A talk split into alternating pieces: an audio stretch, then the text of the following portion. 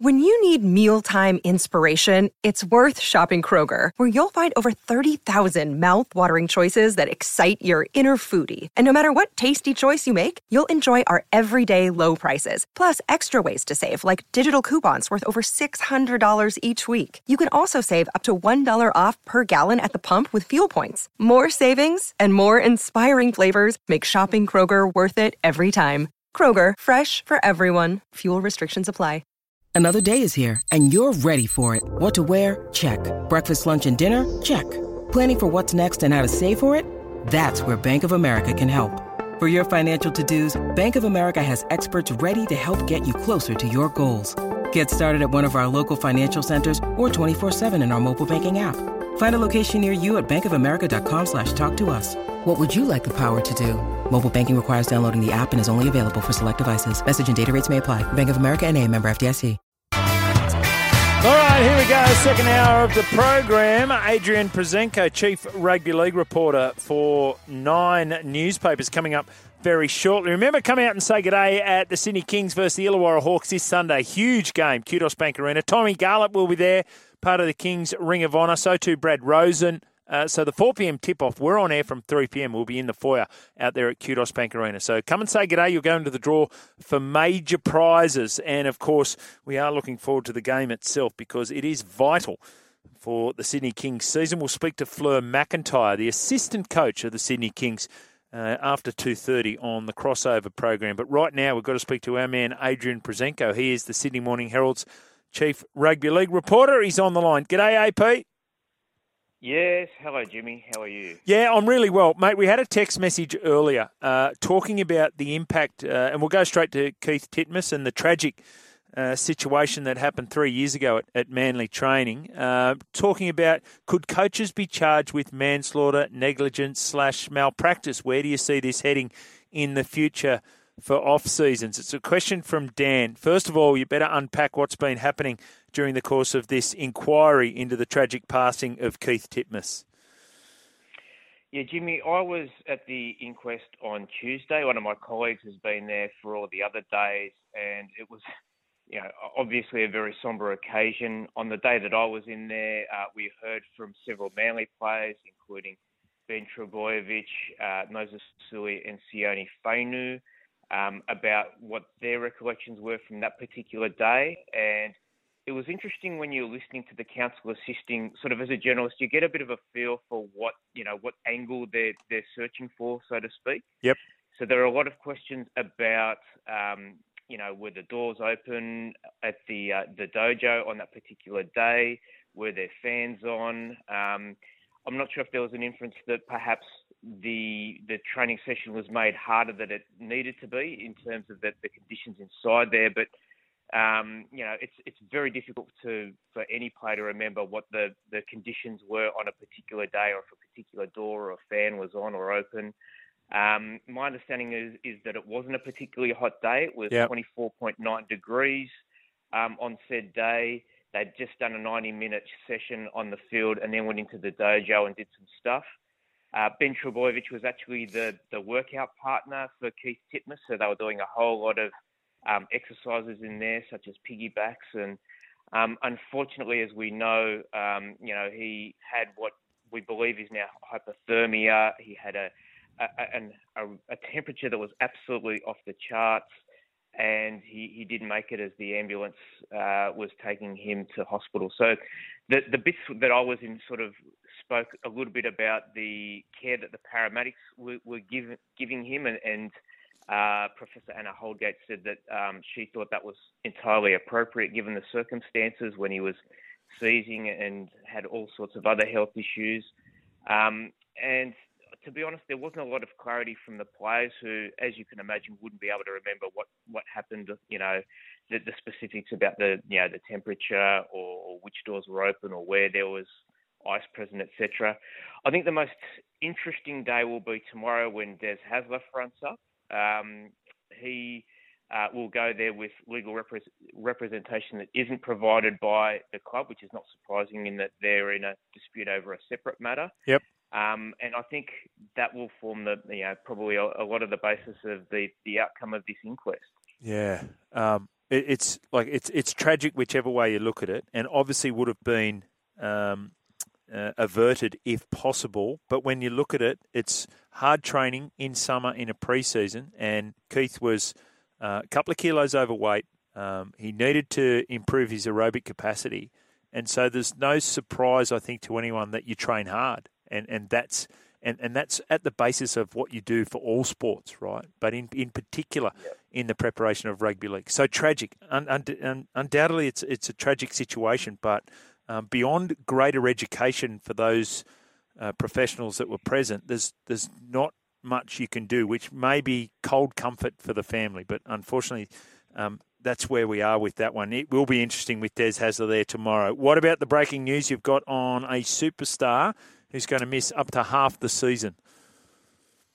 Yeah, there's a lot of news coming out of South Sydney today. Some of it is good. I uh, Latrell Mitchell will be cleared to uh, go to Las Vegas. Um, the not so good news, which uh, unfortunately I had to break on the Sydney Morning Herald website just a, a, few moments ago, was that Campbell Graham won't be in Vegas, and there's a, a, big chance that he won't be playing much of a role in South Sydney's campaign this season.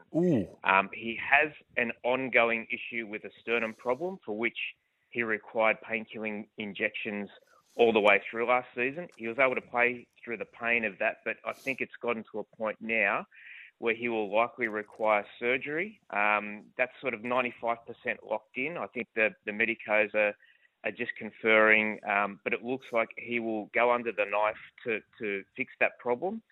Um, and the, it's unlikely that we'll see him in the first half of the season. Um, wow. So my the people that are, I've been talking to are saying maybe around 15, depending on how he recovers. But you, know, this is a guy who's you know a, a Kangaroos representative. Um, he would have been pushing very hard for a spot um, in Michael Maguire's team, and yep. unfortunately, Michael Maguire's had to put a, a pen through him as well. Um, means that he'll have to look at someone else for three quarter options. And South Sydney are very fortunate in that they have recruited Jack Wighton um, in the off season, and he's likely to play at left centre. Um, Isaiah Tass, I'd imagine, would be the front runner to replace um, Campbell Graham uh, at right centre, but yeah, a real blow. I mean, Campbell Graham was one of the guys that was used to spruik this Vegas game. Yeah. We went over there with a couple of the other players, with um, Aaron Woods and Billy Walters and Spencer Leniu. So he was very much hoping to be a part of it, um, especially given his experience there last December. But he's going to be watching on helplessly for for a long time. Okay, so there's a lot of things around that. I thought Campbell's form at the end of the season dropped away because of that sternum injury. You could see that it was impacting on his output. So my question is, why do you not get the surgery effective immediately? Like, what happened in their exit interview that made them think, oh, no, that's fine. All he needs is time for this to repair? One can only assume that they thought that it was something he could manage. I don't know if he's exacerbated the injury in the preseason, Jimmy. I haven't right. got that clarity, but all I know is that they, they've looked at all of the options. Obviously, an operation is the last of them, but um, unfortunately, it looks like it's heading that way. Uh, disappointing for Campbell Graham and, of course, the South Sydney fans. So, other news out of South Sydney today. You mentioned around Latrell Mitchell, but also Tom Burgess has announced that this will be his final season. He's going back to the UK Super League. He's going to be playing with the Huddersfield Giants, but it's an end of an era at Redfern. Yeah, very much so. Um, he's the last Burgeye uh, from the NRL, and I remember my introduction to them, um, Jimmy, a, a, long time ago. Steve Menzies, when he finished playing in the NRL and was playing in Bradford, actually wrote a column for the Sydney Morning Herald, which uh, I ghosted for him and one of his columns, he was talking about a young bloke called Sam Burgess who was tearing it up in the Super League. He'd just signed up with South Sydney, and we didn't know a lot about him. Um, but but straight away, you, and I did one of, I think I did his first interview before he even came over here. Um, he talked about being courted by Russell Crowe and, and the friendship that's endured over the years. Um, he also talked about, you know, some of the hardship that he experienced at home with his father, um, yeah. his battle with motor neurone. So before he'd even arrived here, there was a bit of a buzz about this guy who, who was a really good player, and and certainly he has lived up to that during his playing career. Um, his three brothers also joined him, uh, and um, with the exception, I think, of Luke, all played for their country and were regulars in first grade. So um, Tom's the, the last man standing, the last of the Burgeye, and um, not only has he kept us busy in the in the sporting pages, but I, I can't imagine what the Daily Mail and, and Sydney Confidential will be doing now, and how they'll fill their gossip column now that uh, now that Tom is leaving, because they've provided plenty of fodder for them um, over the years of some of their uh, off-field exploits also. But um, I, I think it's been terrific, and like it's just a massive contribution. You talk about how many you know, the, the famous brothers uh, and families that have played in the NRL. I can't think of too many who have played a combined, I think it's 800 plus NRL games between them. So, extraordinary, oh, sorry, 600 games, I think it was. But, yeah. Yeah, extraordinary contribution.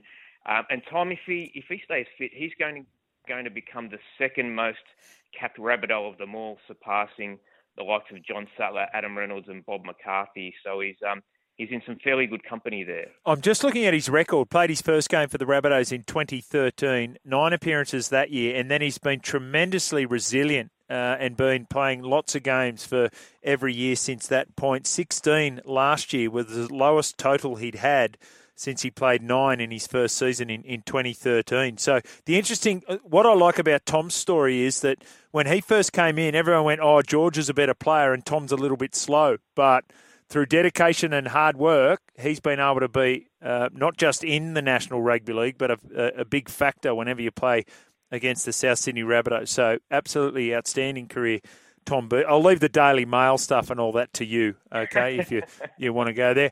Hey, we had the All Stars side. I we were really interested. We spoke to Ronnie Griffiths on Monday, the coach of the Indigenous All Star side, and he said, "Yeah, yeah, teams will be out tomorrow. We've got them today, so we're 48 hours late on that one. I can't help but think there's been a lot of toing and froing between the clubs and the NRL uh, around this one, but it looks like all the stars will come out to play. Yeah, most of them, Jimmy, not all of them. Um, some of them obviously can't be there for various reasons. For instance, Jack White suspended, but um, unfortunately, Ezra Mam, Bradman Best, uh, Alex Johnston, Reece Walsh, and Selwyn Cobbo won't be there. Um, I think J- James Fisher Harris can't represent the Maori because he's um, obviously got his commitments with the World Club Challenge. So there's yeah, there's still a fair few you know absolute superstars that are playing. Only yesterday, um, Josh Addo-Carr was talking about um, how clubs shouldn't be pressuring their very best players from being involved in this. And yeah. we know in the past that there has been club pressure exerted.